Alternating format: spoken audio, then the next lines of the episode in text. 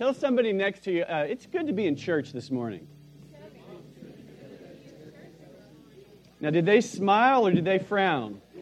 If they frown, then you get to pray for them after the service. Now, why did you frown when I said that? So good to be with you this morning. I'm especially glad uh, that you're here. If it's your first time or if you've been checking out our church for the last few weeks, I pray that you've been experiencing the presence of God, um, that you've been experiencing life in community. We uh, we have a vision statement here at Antioch Waltham that we want to be revived in God when we come together. Uh, when we're in the presence of the Lord, we want to experience His revival, and that we want to be refreshed in community, that part of our life's joy is being able to worship together. So even this morning when we were uh, praying and worshiping over the service and over the details of today, um, we prayed, God, uh, anybody in the in the vicinity of this church that needs a touch from God this morning, that needs to experience life and love through community, Lord, would you send them our way? Uh, would you send them to this building? Not that this building has some special anointing. It's just a place on a Sunday morning where some of God's people come together and worship Him. And so we're glad that you're here with us this morning. Uh, thanks for playing a role or being a part of worshiping the living God. Wasn't it great to hear from Tim and Sarah Yoon last week? That was fantastic. For those of you who are here, it was such a delight just to hear their story. And Tim, Sarah, I can tell you that there's been multiple people that I've talked to this week who have said, man, it was just good to hear uh, different parts of, of a couple's story about coming to know the Lord and experiencing the presence of God in their life. And so we loved hearing from you, and I and I, I think that we were all really encouraged. And one of the things that they started off with in their testimony and ended with their testimony was that God, there was a, a, a dream or a word that God had put in their hearts that in that service, that God wanted to deliver some letters. Do you remember that? For those of you who are here, that each person had an address, God had an address for each person, and that He was speaking to us. And I think that that's not just a word for last Sunday, but that's for every Sunday, right? That's actually every day that we wake up. God has your address. And so if you came this morning, you weren't sure what was going to happen, I can tell you one thing, God has your God has your address. And He's still really interested in communicating to you. And so would you would you pray with me as we enter into the time of talking about the Word of God and what He has for us, that we'd open up our hearts. Father, uh, we we don't want to be spectators right now. Lord, I don't want to be a performer right now. We, as a congregation, want to listen for You. We want to open up our hearts, our minds, our, our ears, our eyes. We want to we want to experience You in every way that You want to communicate to us. And in that place of being in Your presence and listening to You, um, we we believe that we are changed. Sometimes it's really little things. Sometimes it's major things. But we never leave Your presence in the same way that we enter it. And so we are we anticipate that. We we collectively pray, have Your will, have Your way, fulfill Your will in our lives this morning, in Jesus' name. Well, you looked at a card when you came in, and it, it's actually a, a card. Everybody pick up that card and look at it. This is our uh, is is the name of our series this month. It's also Uh, the, the, the it's the theme of our series. It's going to be the theme of our Christmas Eve service that John just talked about, that we'll have two specific services, one-hour services on December twenty-fourth, because Christmas Eve is on a Sunday, and we'll be doing that along with Antioch-Brighton. We'll come together for those two services.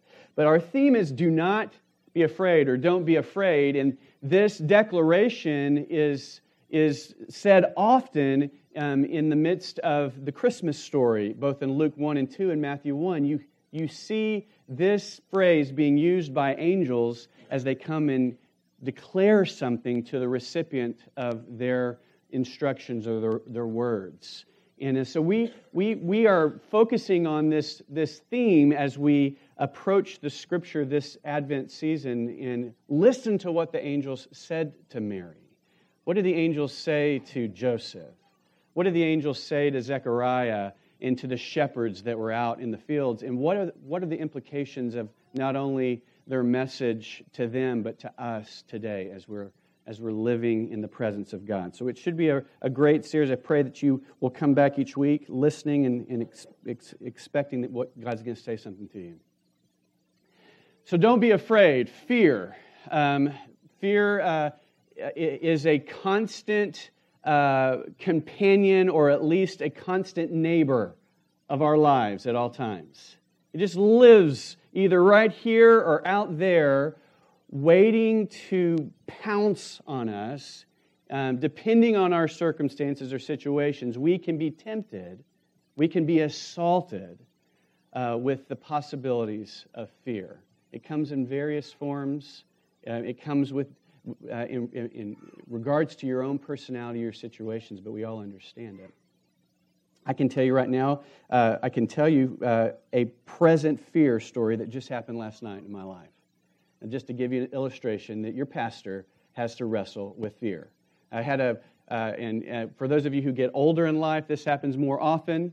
Um, but I had a, a medical scare yesterday. There was something that was going on in my uh, in my body that, as I was processing with Laura, I was like, "Oh no, what could that be?" Anybody ever experienced it? Don't raise your hand. But but it's like, "Oh no, what could that be?" And you know, we have at least a hundred sources online that we can go to that can tell us what that can be, and they're always so encouraging and life-giving.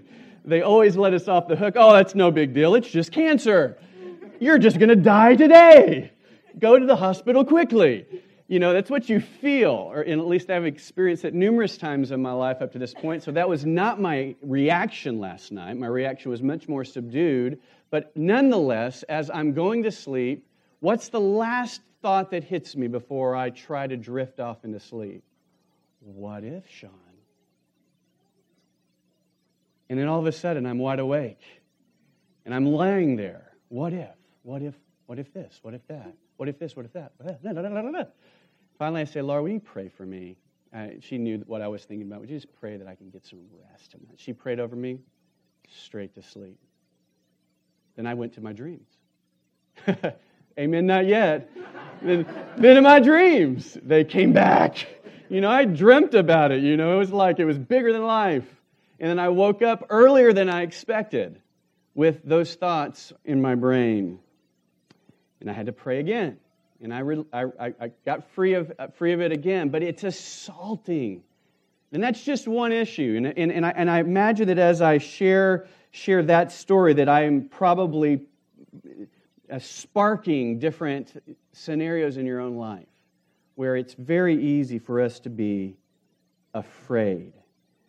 As a matter of fact, I was even watching with um, Isaac, you know, in the Christmas season, we get to watch all of the fun Christmas shows and specials and movies, and um, a lot of them are the, the blast from the past, especially for Dad, who's been old uh, around a while, and one of them is Charlie Brown's Christmas. Anybody ever watch Charlie Brown Christmas? You know, melancholy Christmas? Whoa, it's so, like, uh, deep. Um, but we're going to actually watch a little clip just in case you haven't had a chance to watch the special yet. I'm just going to give you a little sneak peek. And we're going to watch what Lucy has to say to Charlie Brown about fear. Not too far gone. I think we better pinpoint your fears. If we can find out what you're afraid of, we can label it. Are you afraid of responsibility? If you are, then you have hypangeophobia. I don't think that's quite it. How about cats? If you're afraid of cats, you have ailerophasia. Well, sort of, but I'm not sure. Are you afraid of staircases? If you are, then you have climacophobia. Maybe you have thalassophobia. This is fear of the ocean. Or jephorobia, which is the fear of crossing bridges. Or maybe you have pantophobia. Do you think you have pantophobia? What's pantophobia? The fear of everything. That's it! That's it! She nailed it. I have whatever that is. At any given moment, I could be afraid of anything. And so could you, right? Maybe. Maybe not, not all of us, but some of us could be. The fear of everything. She rolls backwards. I love that scene.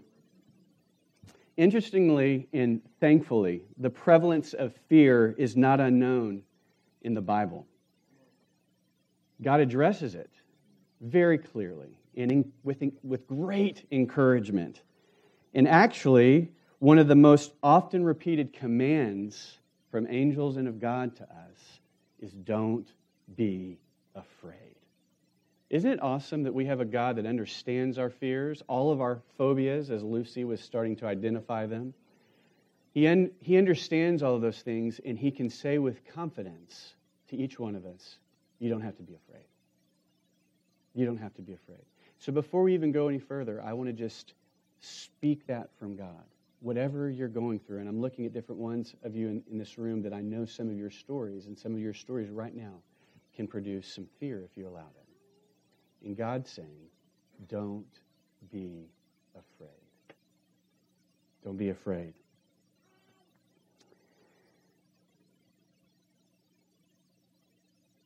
We're going to journey into this place over the next four weeks.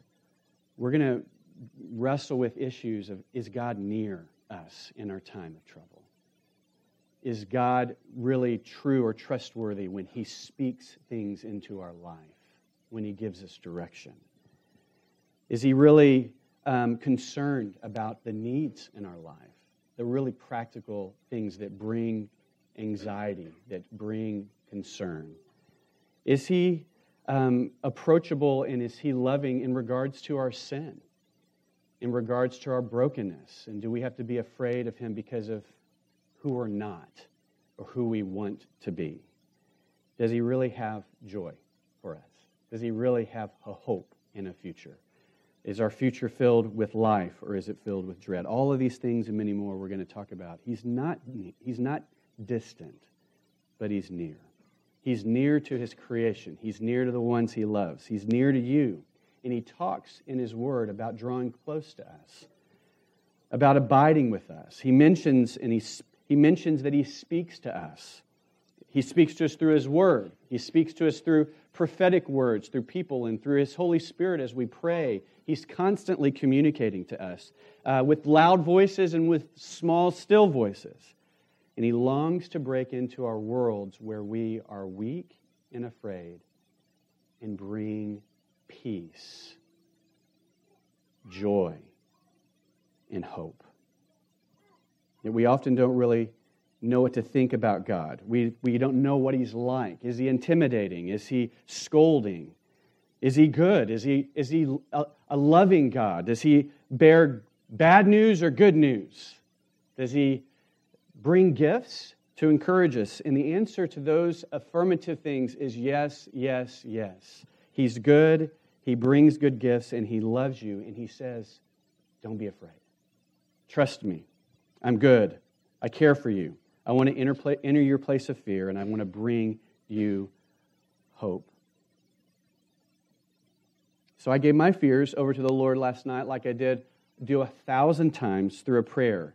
And he reminded me, just as he will remind us always, I'm with you. Don't worry about it. I didn't have to have the details in that prayer. And this is really important. I didn't need to know all of the answers right then. I didn't need him to say, okay, God, figure it out for me right now. I just needed to know who he was. And if he is good, and if he is trustworthy, and he's on my side, then who can be against me, right? That's what Romans eight says. If God is for us, who can be against us? And we can trust him. We can trust him in our life. So let's start this morning and look at the the not the first indica- the first uh, illustration of uh, in this this Christmas story of an angel speaking a word uh, to one of his servants and then saying, "Don't be afraid." But we're going to look at the most important one, I believe, and that's the one where the angel comes and speaks to Mary, the mother of Jesus. So let's look at this, the the story of Mary this morning. You can look with me in Luke one, Luke chapter one, if you brought your Bibles, you brought your, your phones, your laptops, whatever you're looking at, and we'll put it up on the screen as well. But I love it that you, I love to hear the pages rustling or your phones turning on to look at the scripture with us. So Luke chapter one, starting with verse twenty-six. In the sixth month of Elizabeth's pregnancy, God sent the angel Gabriel to Nazareth, a town in Galilee, to a virgin pledged to be married to a man named Joseph, a descendant of David. The virgin's name was Mary, and the angel went to her and said, "Greetings, you who are highly favored, the Lord is with you." Now, we'll pause there for a second. Uh, we have to, we have to, in reading, in reading the text and reading Scripture, we need to put ourselves uh, into the context of what's going on and try to understand the story as if it were happening for the first time. And with the Christmas story, it's really hard for us to do this because we've been living out, whether we've been in church or not, we've been hearing the Christmas story since we were born. And it's been interpreted for us through songs, through Charlie Brown specials, Uh, through whatever, we've been learning this story. And so it automatically, we, we we approach this passage of Scripture with, oh yeah, that's Mary. I know Mary. She's the mother of Jesus. But what I want you to do is step back as if you hadn't ever heard the story before and understand that this Mary was not the Mary that you have come to revere and uh, honor as one of the greatest women ever to live. But this was just a regular teenage girl that nobody knew from an obscure village in the middle of Israel, a shepherd's town. She's just a girl that in her own dreams and in her own understandings of life is just going about life. She's going to get married soon, so she's got some plans and some dreams she's thinking about. But other than that, she's just Mary. Mary, the zit-faced teenager. If I offended anybody in the room, she really was human. She was just like any, we don't know her exact age at the time, but any teenage girl that was living at that time with responsibilities at home, with cares and concerns in her heart, going about her business, living her life, and then all of a sudden, an angel appears to her. Okay, now you understand, I think, or now we can maybe jump into the text and go, what in the world was she thinking? What happened to her when all of a sudden, in the middle of her ordinary life, the room lit up and an angel of God is standing before her and says, "Blessed are you, or favor upon you, Mary. God is with you." Her mind just scrambled. I, I have teenagers. When, when crazy, wild things happen, A and B do not connect. Her mind just went, you know, she just, she flipped out. What's going on? This is overwhelming. And the angel said to her, "You're blessed, the Lord is with you." Now, before we move on to the, her experience or her her response, that term "blessed" in the, in the, in the passage of Scripture, or "highly favored" as is as is as it is interpreted, is is a is a, a denotation that something uh, very very spectacular was happening in her life. You are you are highly favored by God, and you're you've been chosen to bear a son, and not just any son, but the Savior of the whole world. Look at Isaiah seven, verse fourteen, the prophetic word about this time that was taking place present in her life. Then Isaiah said, "Hear now, you house of David, is it not enough to try the patience of humans? Will you try the patience of my God also? Therefore the Lord himself will give you a sign. The virgin will conceive and give birth to a son, and he and, and, and will call him Emmanuel," which means God with us. And I just want to pause here. The reason I'm, I'm I'm describing Mary to you, because sometimes we can start reading this story and it is way out there. Yes, there is something unbelievably amazing happening to Mary that will happen to no other woman in all of history. She becomes the mother of the Savior of all mankind. But Mary is just a girl, like any girl in this room. And she's just a teenager, like every one of us have been, or maybe some of us are going to be. I don't know if we have anybody that's younger than teenager in here. But she's a normal human being. And so I want to pause and say, what is it like when you and I encounter the unexpected presence of God?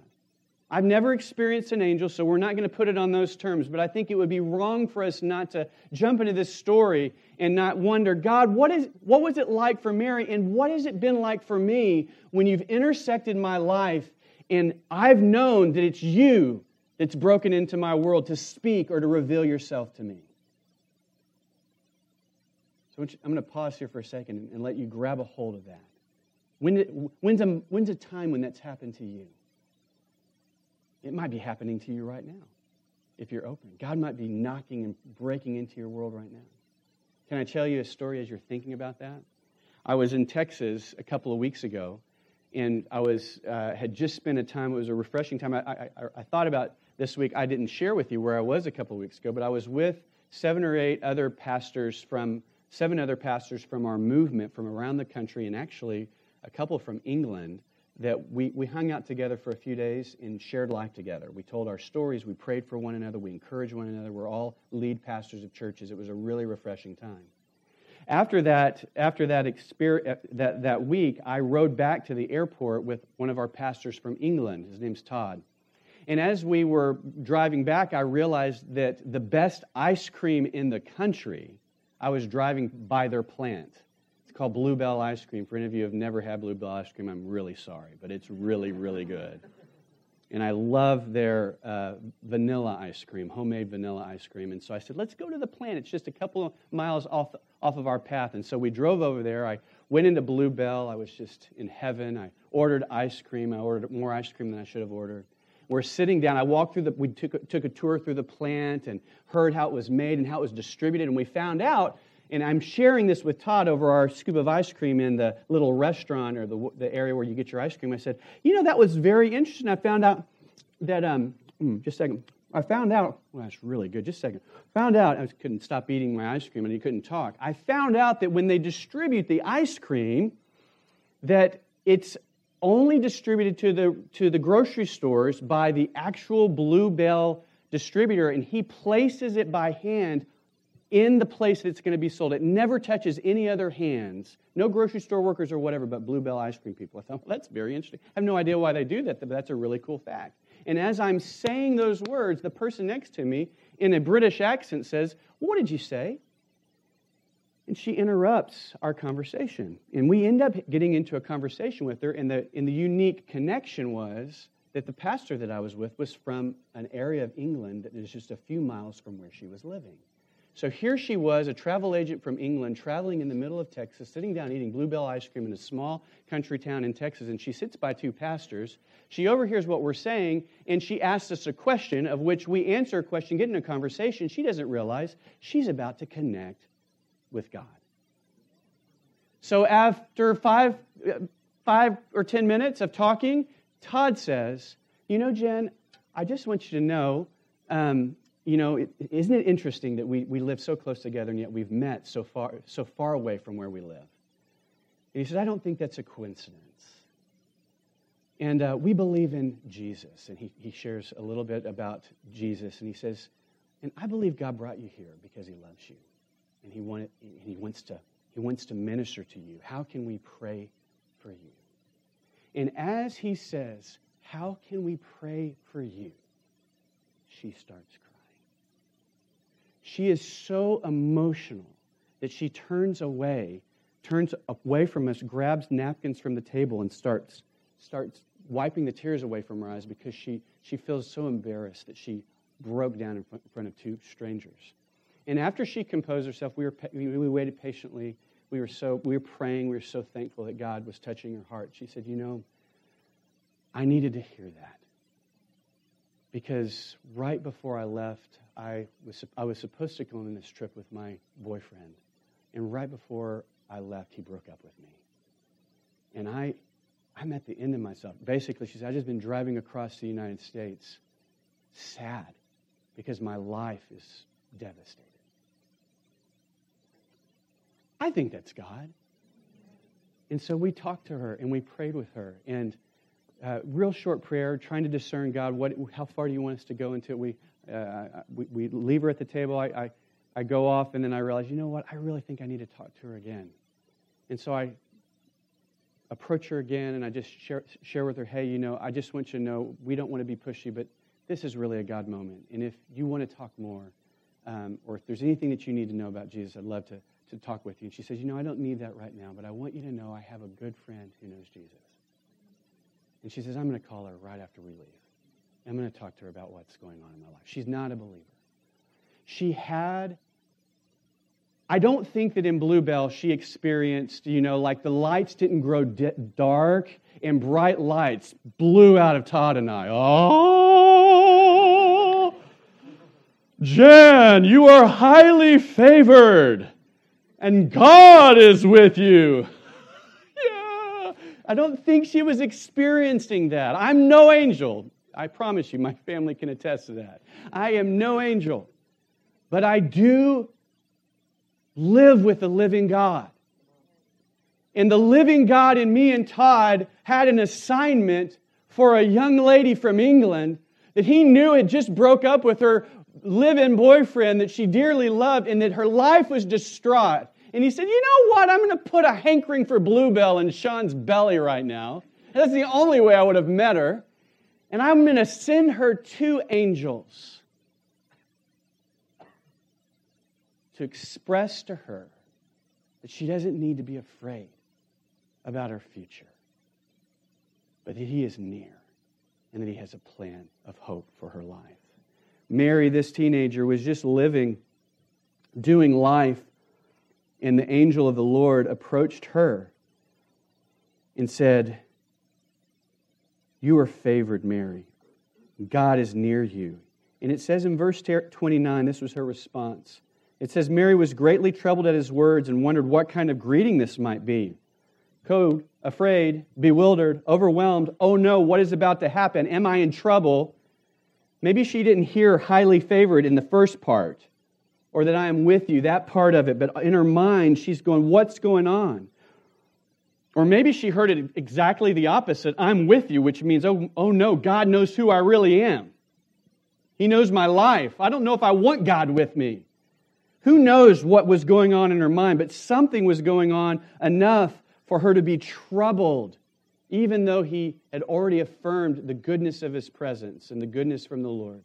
How often does that happen with us, that when God's saying blessing, we're hearing curse? When God is saying favor, we're hearing rejection. When God is saying it's going to be okay, we're saying, I'm not so sure. Maybe when we sin, he says, as he says in First John, if you'll confess your sin, I'm faithful and just to forgive you and to cleanse you of all unrighteousness. I want to make you clean. I'll forgive you. It's okay. We hear, man, did you sin again? Okay, I'll forgive you, but don't do it again. But I'm always going to remember it, what you just did. And I'm going to hold on to it. Next time, not so good for you. We hear... We hear not what God's saying. We hear what our fears drive us to hear. Or maybe it's on the opposite side. Maybe we have a dream in our hearts. We have something that's, that's bubbling up in us that we're excited about, that we feel like it's from God, or, and that we feel like God's going to bless. And he says, yes, delight yourself in the Lord, and I will give you the desires of your heart. This is the confession of the Lord, and we hear, if you really, really are good and do everything right, I might bless you. But if you screw up, no way. And by the way, do you really believe that dream came from me? That is probably just a, something you made up. We don't hear what God is actually saying all the time. And even Mary didn't hear it, and her spirit was troubled. She didn't hear that the promise before her was not to be afraid, that she had favor.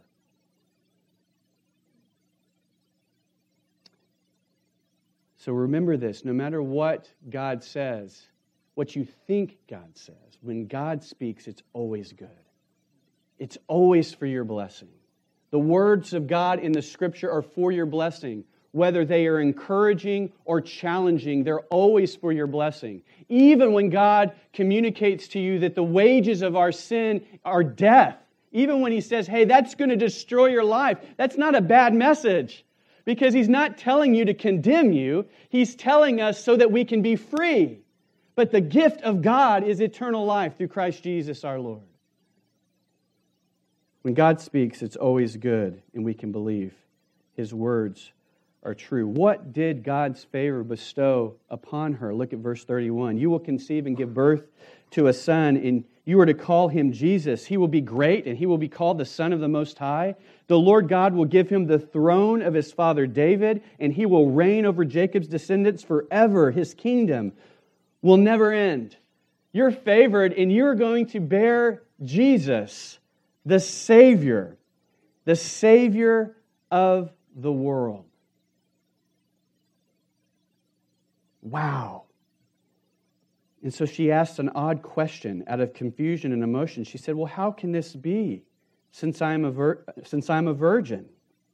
It could have been that he was just saying that when you get pregnant, after you get married and are consummate your marriage with Joseph, this what's, is what's going to happen. But for some reason, she realized that's not what the angel was saying. But I'm a virgin. How can that be? Is this going to happen now? What's going on? She needed clarity. She needed an explanation. How many times when God speaks to us do we find ourselves saying, okay, yeah, but tell me how it is. Give me all the details. Okay, you say this is going to happen, but I need boom, boom, boom, boom, boom, boom, boom, boom, boom. In order for me to be at peace, in order for me not to be troubled. And it's not necessarily bad for us to ask for clarity, and it's not wrong. I don't think that her spirit was wrong. But how can this be? What are you saying, God? How is this going to work? In God's clarity, His response in verse thirty-five was this. So God was patient through the, through the angel. The angel answered, the Holy Spirit, Mary, will come upon you, and the power of the Most High will overshadow you.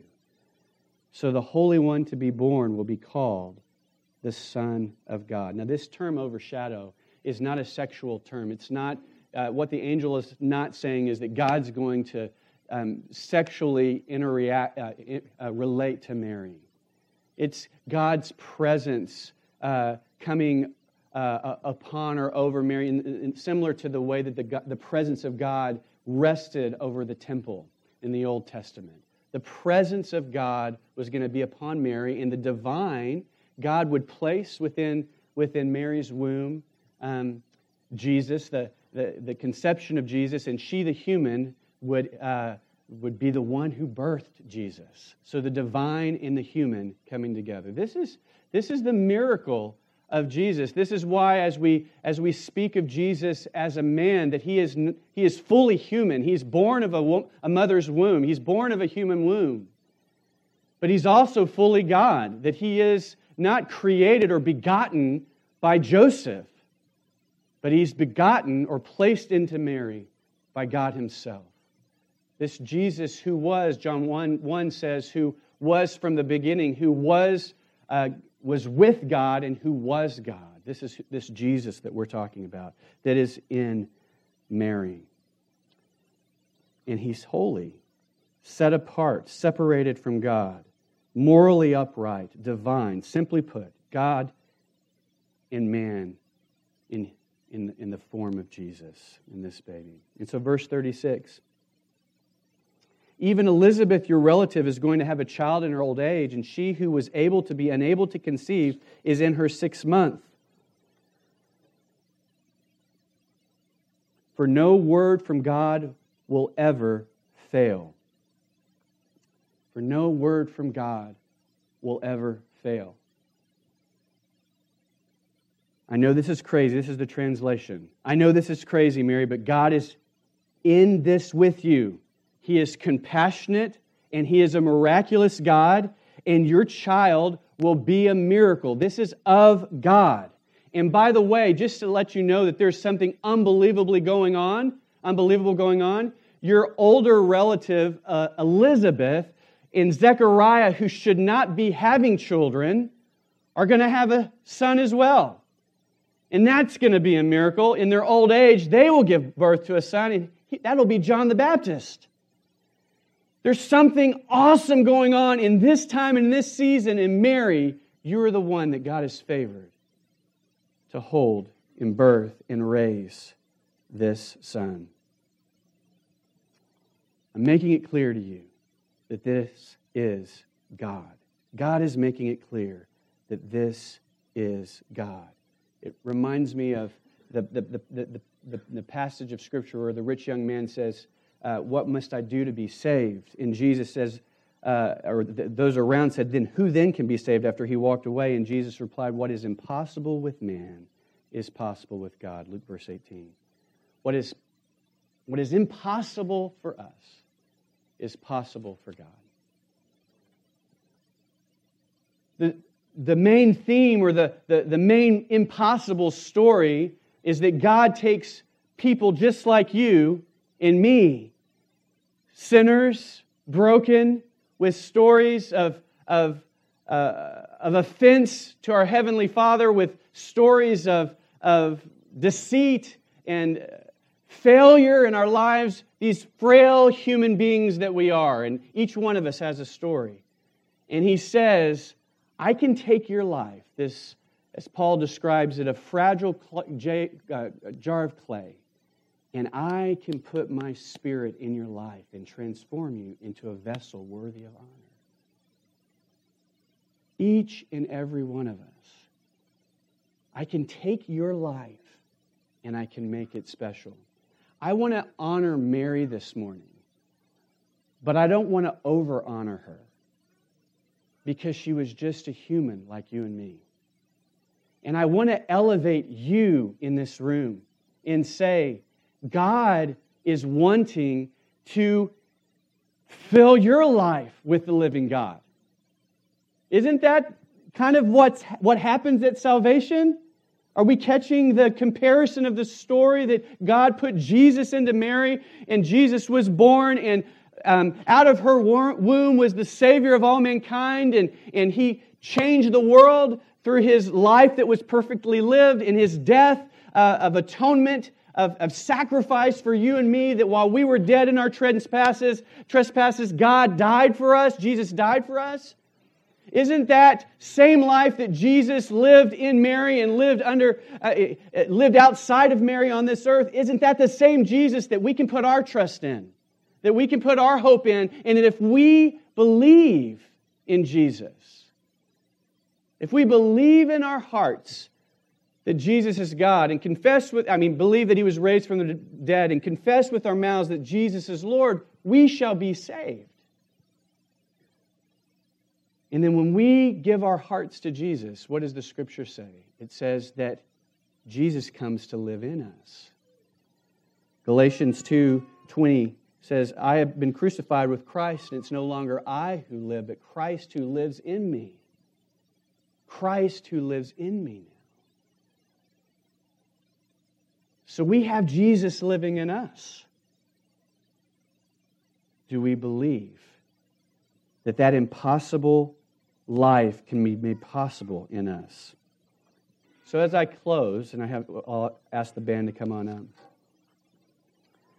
We end this this this space, and uh, I'm going to skip past the little story about Elizabeth. But she, after this is told to her, she goes to Elizabeth's house and finds that it's true that she is pregnant. And as they come into contact with one another, the the baby in Elizabeth's womb leaps for joy in the presence of the Messiah, the the baby in Mary's womb, which is a pretty awesome story. Um, Specifically in regards to that there is life in us before birth. That baby John leapt in the presence of baby Jesus. But after that, Elizabeth is filled with the Holy Spirit. She prophesies over Mary. And she prophesies the favor of God over Mary. And part of what she says, blessed are you because you believed when God spoke to you. What does Mary do? In all of this, from fear to bewilderment, to, to confusion, to clarity, she says, God, I believe that you can do something impossible through me. And look at Mary's song. Can you put up the, uh, the, the song of Mary? And this is what she writes to the Lord. She says, my soul glorifies the Lord, and my spirit rejoices in God my Savior. for he has been mindful of the humble state of his servant. And she's singing. This is like a song. From now on, all generations will call me blessed. For the mighty one has done great things for me. Holy is his name. His mercy extends to those who fear him from generation to generation. He has performed mighty deeds with his arm. He has scattered those who are proud in their inmost thoughts. He has brought down rulers from their thrones, but has lifted up the humble. He has filled the hungry with good things, but has sent the rich away empty. He has helped his servant Israel, remembering to be merciful to Abraham and his descendants forever, just as he promised our ancestors. This is the song of Mary singing. She has believed. So my last question to you is this. What are the words of God in your life? Where has God intersected your life in the past or even now recently, where he's spoken and he said, do you believe? Do you believe that I can accomplish what I've put in your heart to believe? Do you believe the words of God in Scripture as you read them? Do, they, do you believe that they are coming to life in you? And are you like Mary? Are we like Mary? Do we, do we even in, even in our bewilderment at first, even in our fear at first, do we accept the comfort of God? Do we accept the peace that God offers? And do we say, God, if you've said it, I believe. So would you pray with me? Lord, you have spoken some words to us, starting with our own salvation. What was impossible for us to do in our own life, you've done in us. You've, you've allowed us to be born again. You live in us, Jesus. By your Spirit, you reside in our lives and hearts. That's a miracle in and of itself. Lord, we want to embrace you and live differently because of that. Jesus, we also ask for you to remind us right now, what are, what are some things that you're speaking to us right now that you want us to believe and not fear? Where have you encouraged us or been clear with us that we need to receive as favor from you, that we re- need to receive as you being near us and walking it through with us, where we don't need to be afraid, as Mary first was, but we need to receive your encouragement in hope that what you have said will come to pass. Will you stir us with faith to believe for the impossible in our lives right now? So would you stand with me?